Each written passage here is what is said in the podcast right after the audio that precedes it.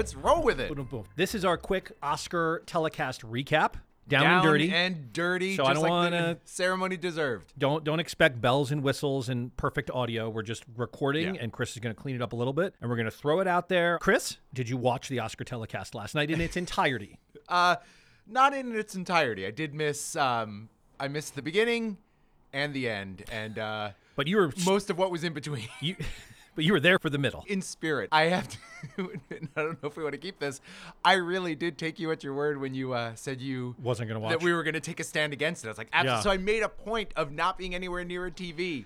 Uh, I'm shocked by that. I would think that you know me better by this point. And yes, I think one time last week, maybe on Friday, you caught me when I was like, you know what? I'm not watching. Forget it. I'm, I don't care about Hollywood self congratulation. I don't care about these awards. By the time Sunday comes around, of course I'm watching. Well, and then I saw on Facebook, I think that you were like engaging us. I was like, Oh, oh my shit. god! And then, of course, everything that you're saying just now then made sense to me. I was like, yeah, why would I believe that? Yeah. Why would I have taken that? I better cancel my 10 p.m. reservation at some esoteric museum right. and instead sit in front of my television. Do you have a take on whether the hosts list version of the Oscar telecast is better than a hosted version?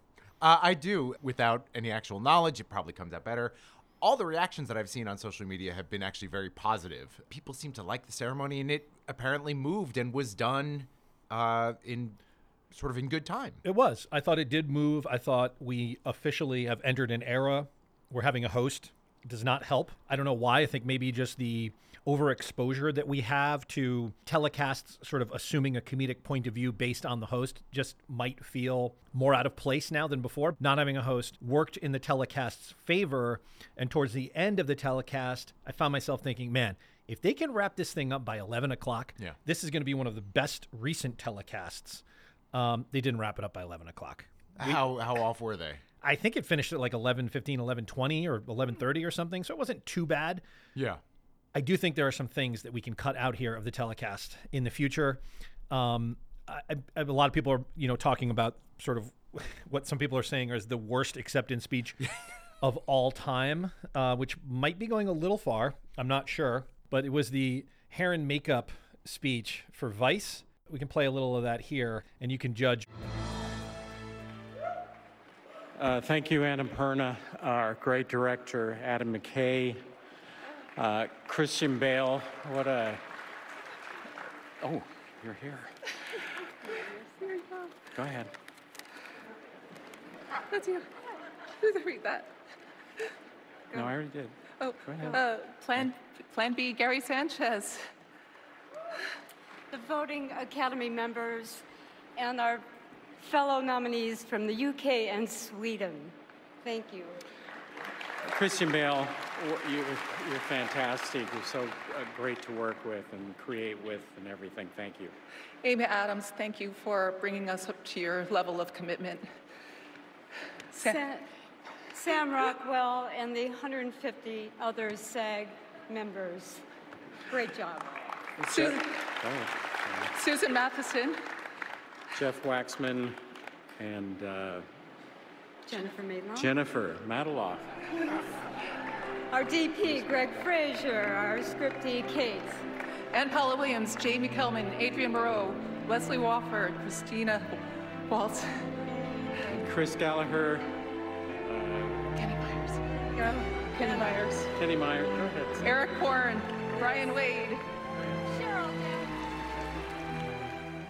Oh my God. Okay. They started playing the music. I was uh, the, the first time that prob- the audience was on somebody's side when the uh, when they started playing the music before the speech was Poor done. Sam Rockwell. I don't usually feel bad for Sam Rockwell, but the line Sam Rockwell and the 150 other SAG actors. What? What are they talking about? Yeah, union strong. I, that, that's I thought that was meant to be a union solidarity thing. Is that what it was? I mean, I'm assuming. I mean, we're Right. always uh, beset and under that's the, siege. that's usually when you name check someone you're about to say how wonderful it was to work with them specifically. That was a disorganized That mess. a- that was a dig. Nobody knew what the hell they were doing.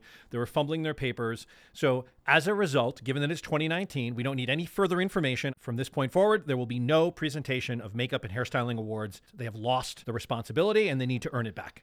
Wow. The other thing we need to kill, Chris, I don't think we need the death montage. It's like sports highlights. It's the same thing at ESPN with like Sports Center sort of is not relevant anymore because we don't need to wait until 10 o'clock to see sports highlights from the day's Right. games. We get them in real time. Yes. Similarly, when people die now, we get that in real time. We have our moment to look them up on the internet and to watch clips of them.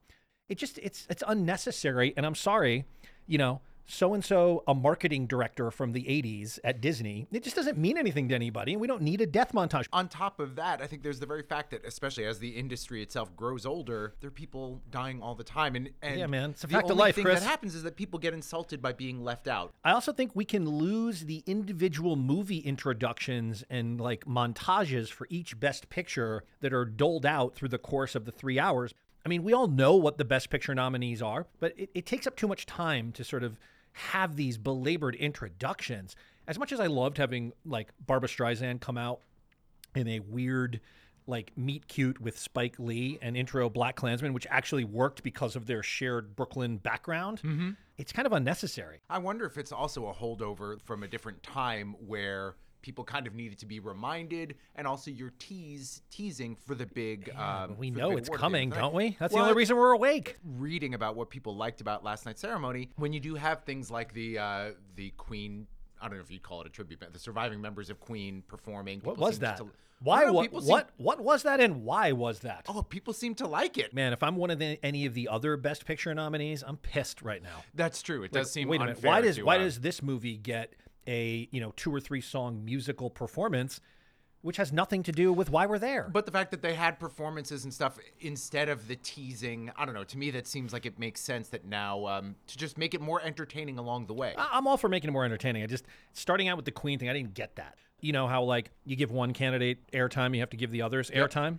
yeah. seemed a little unfair to the other movies to sort of have this like Bohemian Rhapsody moment throughout the whole show. That's a good point. Similarly, like I didn't need to see Mike Myers and and Dana Carvey again. So though no host, I'm I'm all for it. I like it. Yeah. I, I think it removes like let's never do that again. Let's just have this.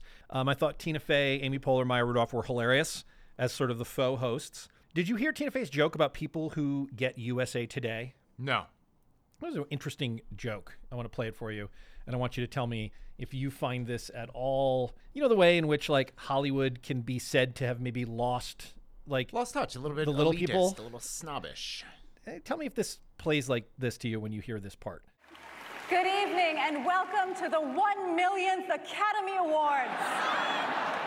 We are not your hosts, but we're going to stand here a little too long so that the people who get USA Today tomorrow will think that we hosted. That's great. That's great.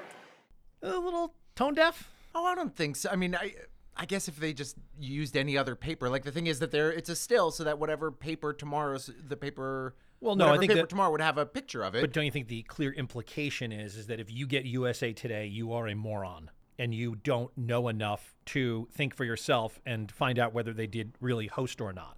no. I think that's the reason they're using that paper. Yeah, I don't know enough about the circulation numbers, but I know it's an actual national paper as opposed to the New York Times, which is a de facto Right, uh, but national paper. I don't know. Got my class issues a little bit in a hackle, sure, or my class hackles in a little bit of an issue. in a little bit of an issue.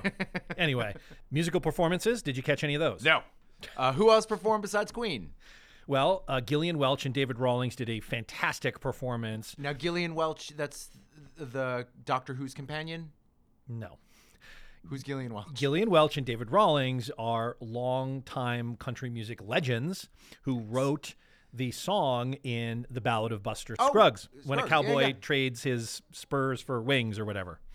Uh, they did a fantastic, moving performance of that song. And then Bette Midler, for some reason, performed the song from Mary Poppins Returns. Uh huh. I guess because Emily Blunt wasn't going to come out and perform uh, or even attend, given that perhaps the Oscars showed her and John Krasinski no love and no nominations for either A Quiet Place or Right. um, Mary, Poppins, Returns.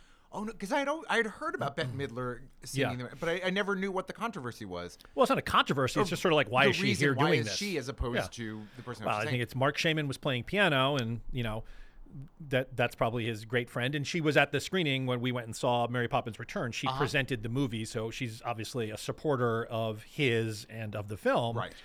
Got it. But it was one of those moments that sort of didn't have much reason for being. Mm-hmm. Uh, in an in an evening where there were two great music performances and one forever iconic Oscar music performance and one one forever iconic Oscar moment, which was Bradley Cooper and Lady Gaga uh, singing "Shallow." Mm-hmm. Did you see that? Mm-mm. I could have probably just done this myself. Because I'm not sure if you haven't seen any of it. out. I don't know what you're adding. But anyway, I did read a little bit about. I was going to talk about Billy Porter's uh, Oh, that was dress. that was fantastic. We can talk about that in a second.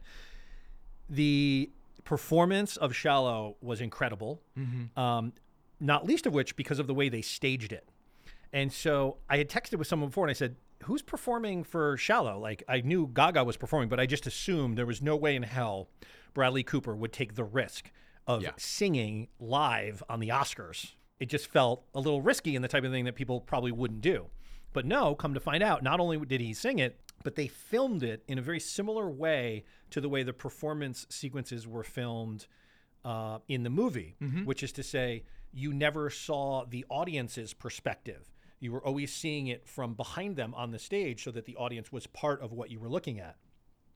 And it started with stagehands bringing equipment onto the stage, and then Bradley Cooper and Lady Gaga literally getting out of their seats in the front row and walking up to the stage and starting to sing as the music was playing in real time. It was an iconic moment. I mean, it's going to be one of the most famous Oscar moments in history, um, it- which you didn't see. if it's come going to to be that you, iconic, I'm sure it'll show up. It doesn't surprise me to hear you say not that Bradley Cooper did take that risk because I don't know the man. I don't know what his life is like, but I've seen a lot of other people talking about the snub of his not getting the Mm-hmm. Best Director nom. You liked it much more than I did. I didn't love the movie, but he put it all out there, both as an actor and as a director. And I think the fact that he wasn't getting the recognition for that, I could see him being like, you know what, fuck it. Yeah. Then in that case, I will sort of put my own bow or button Yeah. on this journey by going out there. Like you said, it's definitely a risk, but on the other hand, he's like, why, why the Why hell not? not? Yeah, I think you're right. I mean, I think it shows kind of like, okay, fuck you. You don't want to Yeah. nominate me because I'm a first time director. And that's really the politics of why he didn't get a Best Director nomination. If you read into it, you look into the history, there's a track record of that. Mm-hmm. Because the nominations come from the directors themselves. And you can just imagine people are going like, not even necessarily in a punitive way, but I think people might say to themselves, listen, kid, you need a lot of help to make a movie anyway. That for a first time director, probably the cinematographer was relied on pretty heavily. The experienced producers were relied on pretty heavily. So I think just saying, like, okay, lightning can be captured in a bottle. Once you do it a couple of times, maybe we'll start to. Yeah. Think Yeah. about rewarding you the way we've rewarded Inarritu or Alfonso Cuarón with multiple Oscars. Right. I mean, looking at the category, I, I wouldn't. It wouldn't have stood out if he if he had been nominated. Right. Spike Lee, Adam McKay, Alfonso Cuarón, Powell Pawlikowski, Yeah. and Yorgos Lanthimos. So look, it's a strong field with Yeah. one, but yes, Adam McKay. Adam McKay? He did just as well, if not better, you know, than Adam Uh, McKay. I think we can say better. I mean, A Star Is Born is a vastly superior piece of filmed entertainment than Vice. Period. Um, Full stop. you have not seen Cold War, right? I have not, but I will now. It is worth it, you know. Yeah. Um, you know, my parents are from Poland. My mom, she had liked Pavel uh, Pawlikowski. Pawlikowski's previous film a lot, partially because it's from like her era, like, Yeah. when it takes place. But she was saying with this one that it, it in some ways hit a little bit too close to home, uh, and I found it very moving. And stories about uh, performers who de- who are desperate to perform and end up with bad ends. Uh, I'm Mm-hmm. You- you always- enjoy that? I enjoy. That. It's like when you were talking about um, the Marvel character who was the thwarted actor, yes, the jester. the Jester. I wanted to see if Ludwig Göransson, who I'd mentioned on it, oh, he's Swedish. Yes. Okay. Um, he won the best score, and I had seen him, I think, on the Golden Globes or something, and he just was kind of very cool, and he had a very self-deprecating way of talking. And what was kind of cool was that he had gone to college, um, I think at USC, with Ryan Coogler. So that- and in his speech, he said, like, you know, 12 years ago, we were in your dorm room composing music for your first student film, and now here we are. It's kind of crazy. That's fantastic. You're reminded by that and by so many other speeches that, you know, these are just people who pursued something and they find themselves on the biggest stage. Yes. Just like you and I could be up there, Chris, and perhaps one day One day we will. will. If, if I'm up there and you're not, I'll thank you. Back at you. Unlike some people that didn't get thanked last night, who, by the way, the first one I'd like to mention, and people can go listen to our Green Book episode because we covered this in pretty great detail. And I think it's going to get a lot more attention Yeah. this morning, which it should. I was stunned. Literally, I don't know why. So this in the category Yeah. of race relations in America, I always have the same thing to say, which is I'm shocked, and then I'm shocked that I'm shocked. Right. I am shocked that in the screenplay win and in the best picture win, none of the filmmakers mentioned Donald Shirley. The only person that mentioned Donald Shirley was Mahershala Ali when he won for Best Supporting Actor. Right. He thanked Donald Shirley. Peter Farrelly never mentioned Donald Shirley. Nick Vallelonga never mentioned Donald Shirley in these speeches. Yeah. I, I'm sorry. That is the microcosm of what is wrong with that movie. I mean, Yeah, maybe And look, that's Viggo is great in it, and Mahershala is great in it. He is. So, I, I, so I have no like. I don't have a problem with those guys' performance in the film. I think it's exciting to watch both those actors because they're so good. But if you want to look at a piece of filmed entertainment and say which one is telling us something important about ourselves and our time through a mm-hmm. historical lens, it's not even close. It's Black Klansman tells us more about how we live today and how unsettled race relations are today than than Green Book does. It's true. Yes. Yeah. That's an interesting to put those two against each other in the sense of like, because there's a question of like, what does it mean to be best picture besides box office and how it changes somebody's career? What is it? You know, fully acknowledging that to make a subjective judgment about the best, it can't be about that. So it also has this element of responding to the world as it is now. Mm-hmm. And the fact that both of these were dealing with similar topics, just in terms of dealing with race relations in America, Yeah. yeah, the fact that one would choose the the one that was the easy out, the one that sort of Of course we touched did that. upon it. Of course but- we did but that. really did not confront Yeah, the glancing- ugly with it. Yes. Uh, where, and Black Klansman again, eh, you know, very famous or famously, you know, ends Yeah. with a cross burning. Like Yeah. it's still there. Well, and, I also wonder if- ends with an act of racialized violence that took place last year. yeah. Yes, So right. you know, I mean, so it's just. I didn't even think of that. Right. of I mean, I just couldn't believe that I saw Peter Farrelly, Nick Vallelonga, and all these white producers up on stage, and not one of them even mentioned Donald Shirley. Now, of course, it's not actually a movie about Donald Shirley. Mm-hmm. However, they're not even paying lip service anymore to this concept of like, hey, we tried to tell his story as best we could. No, they're just all in on the way they were. Spike did win um, for Best Adapted Screenplay. So Samuel L. Jackson was on stage to deliver both screenplay awards. The first one um, was for original screenplay, and Green Book won that. When he opened the envelope, you can visibly see Samuel L. Jackson. He gave a look upon seeing no kidding. that Green Book was the winner. That was hilarious. And then when he announced adapted screenplay and it was Spike, he hollers and screams and yells, and Spike comes up and they jump. And, And it was a great hug, moment. yes. Great moment. Um, we'll play just a little bit of Spike's speech here. Um, one of the moments I thought one of the moments of politics when politics did appear in the telecast last night, I always thought they came from people's personal experiences and they came from um, they came organically from the person speaking, and and I thought that worked so much better than the type of like pontificating from Right. the podium that we've seen in years past. And the Oscar goes to Own the house! Charlie Wachtel, David Rabinowitz, and Kevin Willmott and Spike Lee!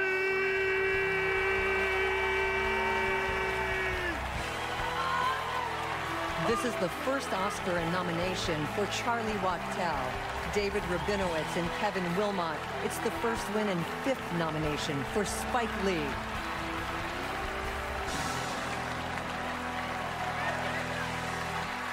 All right. I want to thank Tonya Jackson Satchel. The word today is irony. The date, the 24th, the month, February, which also happens to be the shortest month of the year, which also happens to be Black History Month. The year 2019, the year 1619. History, her story. 1619, 2019. 400 years. 400 years, our ancestors were stolen from Mother Africa to, and brought to Jamestown, Virginia, enslaved. Our ancestors worked from the land from Kansas in the morning to Kansas at night. My grandmother, Zimmy Shelton Retha, who lived to be 100 years young, who was a Spelman College graduate, even though her mother was a slave. My grandma, who saved 50 years of Social Security checks to put her first grandchild, she called me Spiky Poo. She put me through Morehouse College and NYU grad film. NYU. Before the world tonight, I give praise to our ancestors who build this country and what is today, along with the genocide of his native people. We all connect with our ancestors. We will have love, wisdom, regaining. We will gain our humanity. It will be a powerful moment. The 2020 presidential election is around the corner. Let's all mobilize. Let's all be on the right side of history. Make the, make the moral choice between love versus hate. Let's do the right thing. You know I had to get that in there. He's also wearing an outfit that was partially a tribute to Prince, which is fantastic. Oh, uh, even So though I good. saw somebody else saying that it was a uh, Waluigi vibe. Do you know? Uh, You mean from uh, like from Mario S- Brothers? Super Mario Yeah. Brothers? Who was that person, Chris? Who was that internet troll? Oh, I think I think it was meant to be in a, in a positive way. I oh, think it it was. was. a millennial. people were like, "Yeah, Luigi." Absolutely. Like I Oh freaking love God. Luigi. What did you think about the set? It's on the screen behind you right now. Uh, Do you know David Korins? oh, I didn't realize that that was David Yes. David Korins, for people who don't know, is a much beloved, widely admired Broadway set designer. Who actually I'm going to be seeing one of. I believe he did the set for Beetlejuice the musical, which I'm going to see. In That's- a couple I'm weeks. excited to see that, I'm too. exci- yeah. Theatrical people were excited because they thought, "Oh, cool! This is going to bring something new and different." And it definitely is very cool. I mean, my it. God, it looks. Looks sort of Gehry esque, like Frank Gehry. Oh, you know, Gehry-esque, yes, the, um, yes. The flowing. It is no flowing. Unfortunately, an unintended consequence is that it also resembles Donald Trump's hair. Uh, and you can go to our uh, full cast and crew podcast site on Facebook and see a meme that we made for our uh, making fun of Trump page Twit, where we superimposed Trump's face because it does it does Fits a fit little too perfectly. It fits a little too perfectly. Roma, a lot of big wins. I was excited for that. I thought uh, Cuarón gave some great speeches, so I was happy to see Roma get some love. Took Best Director as well. Once I think once it won Best Foreign Language Film, You knew we it knew wasn't it wasn't go- going yeah. to be Best Picture. I, I thought that was an interesting way to split kind of the issue that I guess some people have mentioned exists in Hollywood, which is like, do we embrace Netflix or not? Which is kind of a ridiculous thing to even be wrestling with anymore. Of course, Yeah. you embrace it. There's part of me that wants to be sympathetic about sort of holding back the tide, but they have done such, and uh, there are definitely problems, I'm sure, and there will be problems down the line. Yeah. Uh, but they have really put their best foot forward in the type of work that they have encouraged, and as they take more chances on established filmmakers who want to do a passion project, or on newer filmmakers and on sort of odd things, like they are simply picking up slack that Hollywood, that the major studios simply had let go. And Absolutely. so the fact that whatever risk there is by by the existence of something like Netflix, to my mind, it is still outweighed by the very fact that it does allow these artists to express themselves in uh, in a way they they wouldn't be able to. Another great moment, uh, a category that I think I advocated that they should do away with on the telecast was the shorts. However, some of the better and more interesting speeches last night came from the documentary's short subject. I guess one of the joys of a telecast like this is people you haven't heard of rep- repping a movie you probably haven't heard of come up and give an incredibly charming speech that makes you feel warmly and positively not only towards the people on stage but towards the movie because you can just see the exuberance and the passion with which they must have approached this film. So the the people that won for a film called Period End of Sentence, which is a documentary about menstruation in many uh, maybe developing countries ending a girl's education. I'm not crying because I'm on my period or anything. I can't believe a film about menstruation just won an Oscar.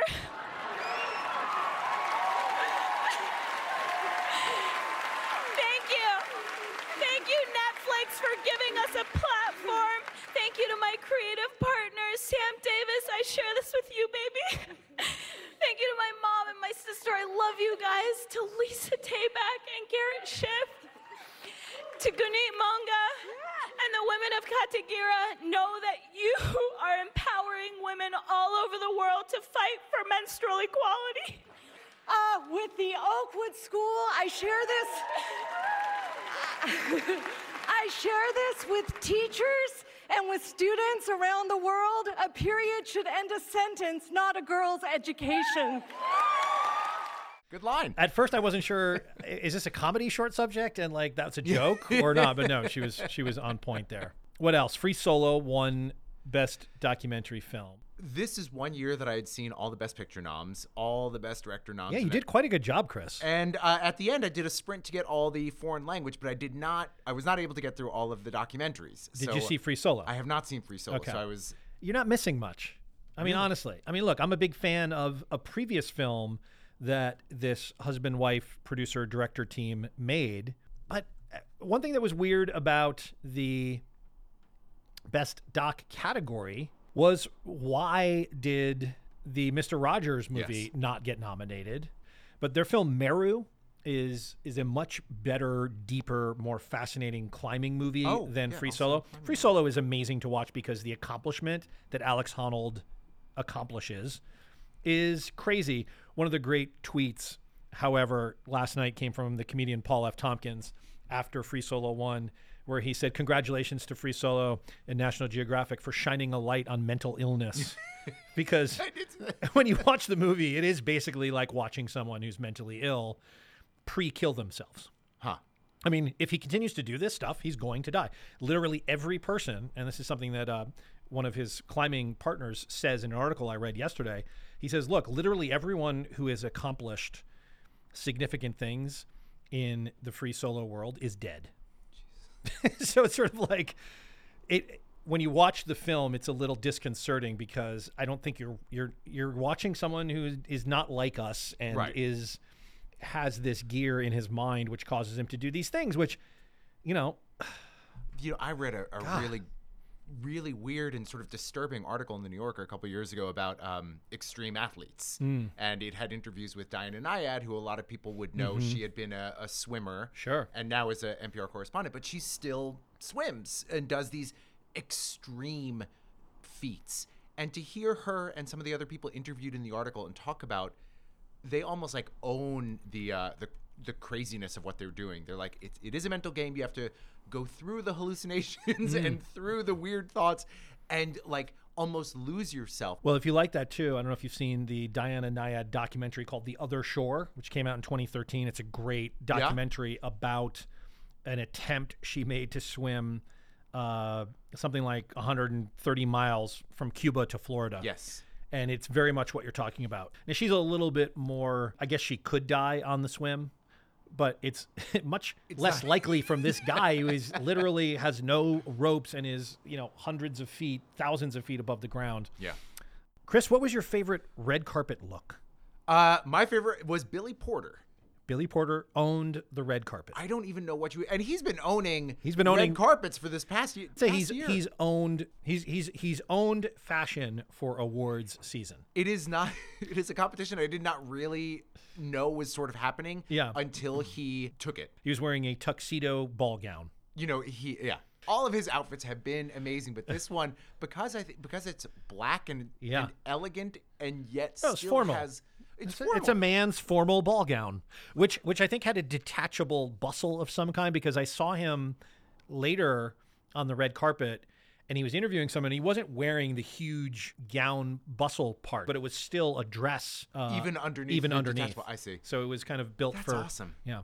race relations are, were so much a part of the Oscars, but I think trans rights the past couple years have been what a great way to sort of express solidarity, gender and sex, to bring the issue up in a way that you know none of these films are sort of dealing with it. Uh, and I, I just think it's wonderful. There was diversity of historic proportions in the awards given out last night, not only in some of the acting awards that were given out, Yes. um, but also you had two women winning for their work on Black Panther. Um, one of whom, unfortunately, great win for her. But I'm sorry, you can't win. You can't go up and read your Oscar speech off your phone. This is like the ultimate millennial Oscar moment. Like a millennial actually stood on stage and said, like, I've got my speech on my phone, but I can't find it right now. And then we all had to wait several seconds while she scrolled through wherever she had to scroll Yeah. through to get to the speech. I have seen If Beale Street Could Talk, so I was very happy that Regina, Regina King, King, love uh, her. won that. She is she's wonderful, and that movie is wonderful. I will admit, uh, I was disappointed that Will. I really thought Willem Dafoe was going to get it for the uh, At Eternity's Gate. You did? Yeah, I mean, why? It's a different kind of performance because with Rami Malek, everybody knows who uh, Freddie Mercury is, and so there's even if he wasn't doing an impersonation, there's that. You compare the two. Chris, all you gotta do is get the ear know that- right. Well, I was about to say, like everybody knows he's got no ears. Like once he cuts the ear off, it's. But he was so real. Lines that would sound like, is this person messed up? And yet he is able to imbue them Mhm. with this sort of like openness that uh, I don't know. I actually thought it was.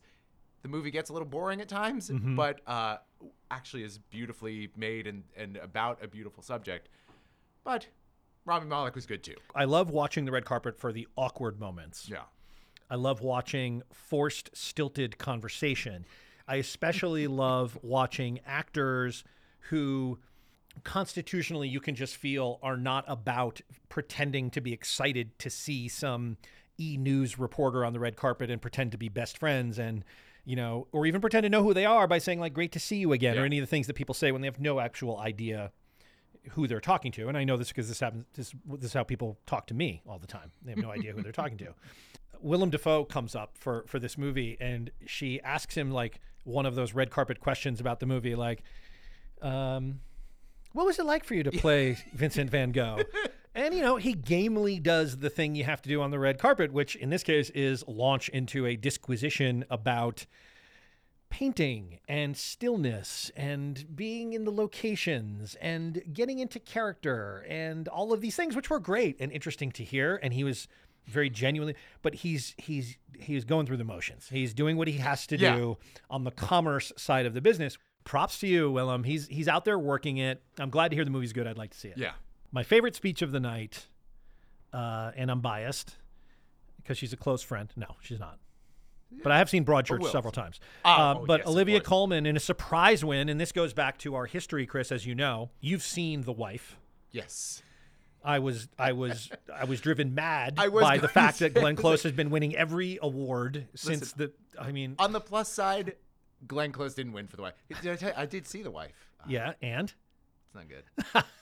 Uh, she's great. So I mean, why was she do cleaning up all the I mean, awards? she's fantastic, and you know, and it's Oh. probably a sort of lifetime achievement. But as as a movie, it's it's uh, really well. I good. think you can tell that even Olivia Colman herself was surprised. Um, ooh, it's genuinely quite stressful. It's, um, uh, this is hilarious. Can't ask. I have to thank lots of people. If, by the way, I forget anybody, I'm going to find you later. I'm going to give you all a massive snog, and I'm really sorry if I might forget now. Um, but Yorgos, my best director in the best film, I'm with Emily and Rachel, the two loveliest women in the world to fall in love with and to go to work with every day. I mean, you can imagine it was, wasn't a hardship. And to be, to be in this category with these extraordinary women and Glenn Close, I, you've been my idol for so long, and this is not how I, I wanted it to be, and I, I think you're amazing. I love you very much. Uh, my mum and my dad. I, well, you know, and um, my kids are at home and watching. Look, well, if you're not, then well, kind of well done. But um, I sort of, sort of hope you are. This is not going to happen again. Um, and any little girl who's who's practicing their speech on the telly, you never know. And when I, I, I used to work as a cleaner, and I loved that job. I did spend quite a lot of my time imagining this. Oh, please wrap up. Right, okay. And um, uh, thank you. And my husband Ed, my best friend. I love you so much. 25 years, my, you've been my best supporter, and he's gonna cry. Um, I'm not. And um, uh, thank you so much. I, do- uh, uh, Fox, everybody, everybody, the cast, the crew, Francis, Sam, thank you. Oh, thank you so much. Um, Lady Gaga. Oh, and Melissa.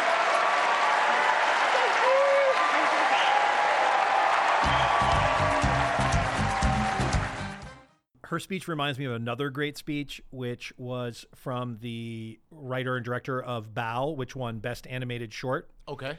Um, that was kind of the dumpling movie. Did you see that? It was really cool.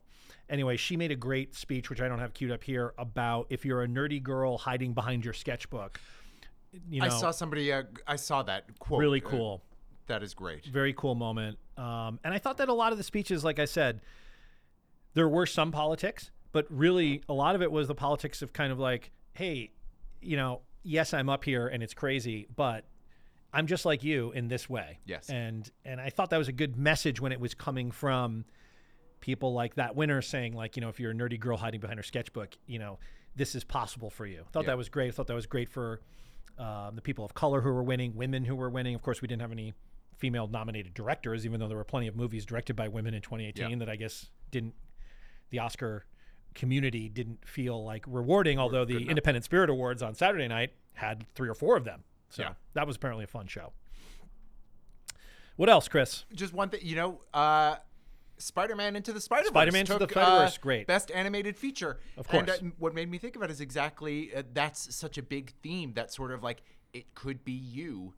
Uh, Yes. which is part of both the Spider-Man character, but certainly they play that up in this the the multiple versions of this story of the hero. It could be any Mhm. anybody who uh, you know has the character to sort of do it at the at the to, you know when when destiny calls and uh, i think that's just it's a wonderful note that that would be a, a recurring theme in this in this year's oscars heading into the final category, I was thinking to myself, you know what?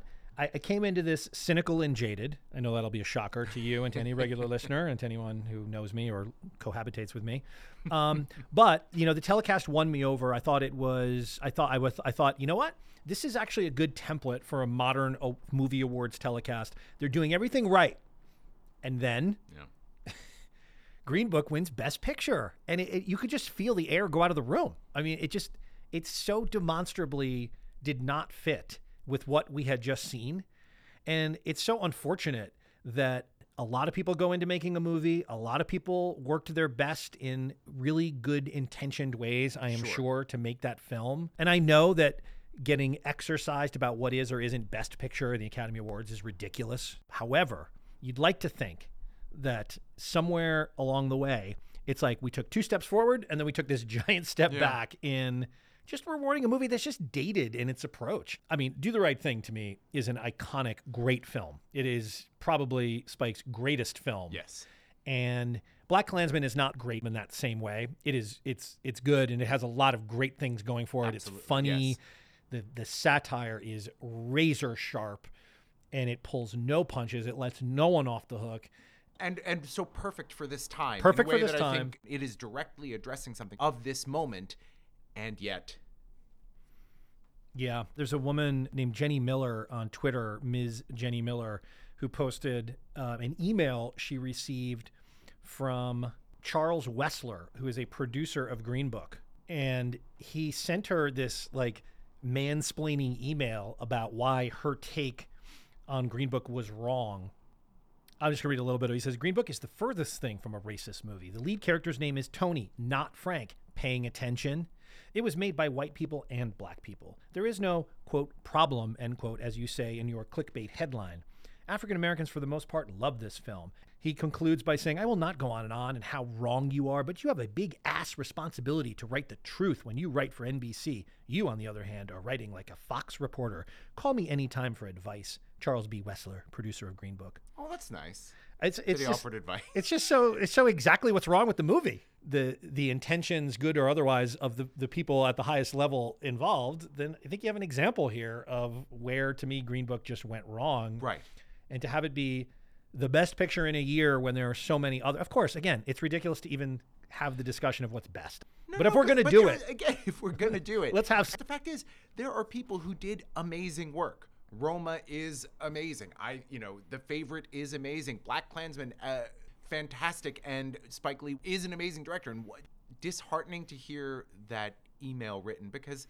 Sure, like I can understand somebody being like, "No, they didn't get it. I, they don't understand. Here's what I was trying to do. Here are my intentions."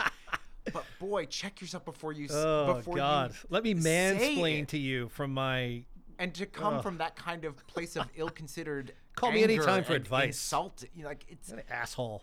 yeah, Whoever you are, Charles B. Wessler. well. That's not too bad. Anyway, um, I think that about covers it. Well, join us next year. Next year for for another uh, tight thirty about Oscars twenty. And Chris, next year I won't throw you a double fake by telling you on Friday that I'm not planning on watching the telecast and then gonna- leaving you scrambling on Monday morning I to going to Google put- as many clips as possible to try and sound like in you my phone. covered it. I'm gonna Put it in put your a phone. It's sort of like a 21st century version of Memento. Like Yes. he is lying to you. He's, lying gonna to you. watch it. Yes. Okay. Thanks everybody. We'll be back Thursday.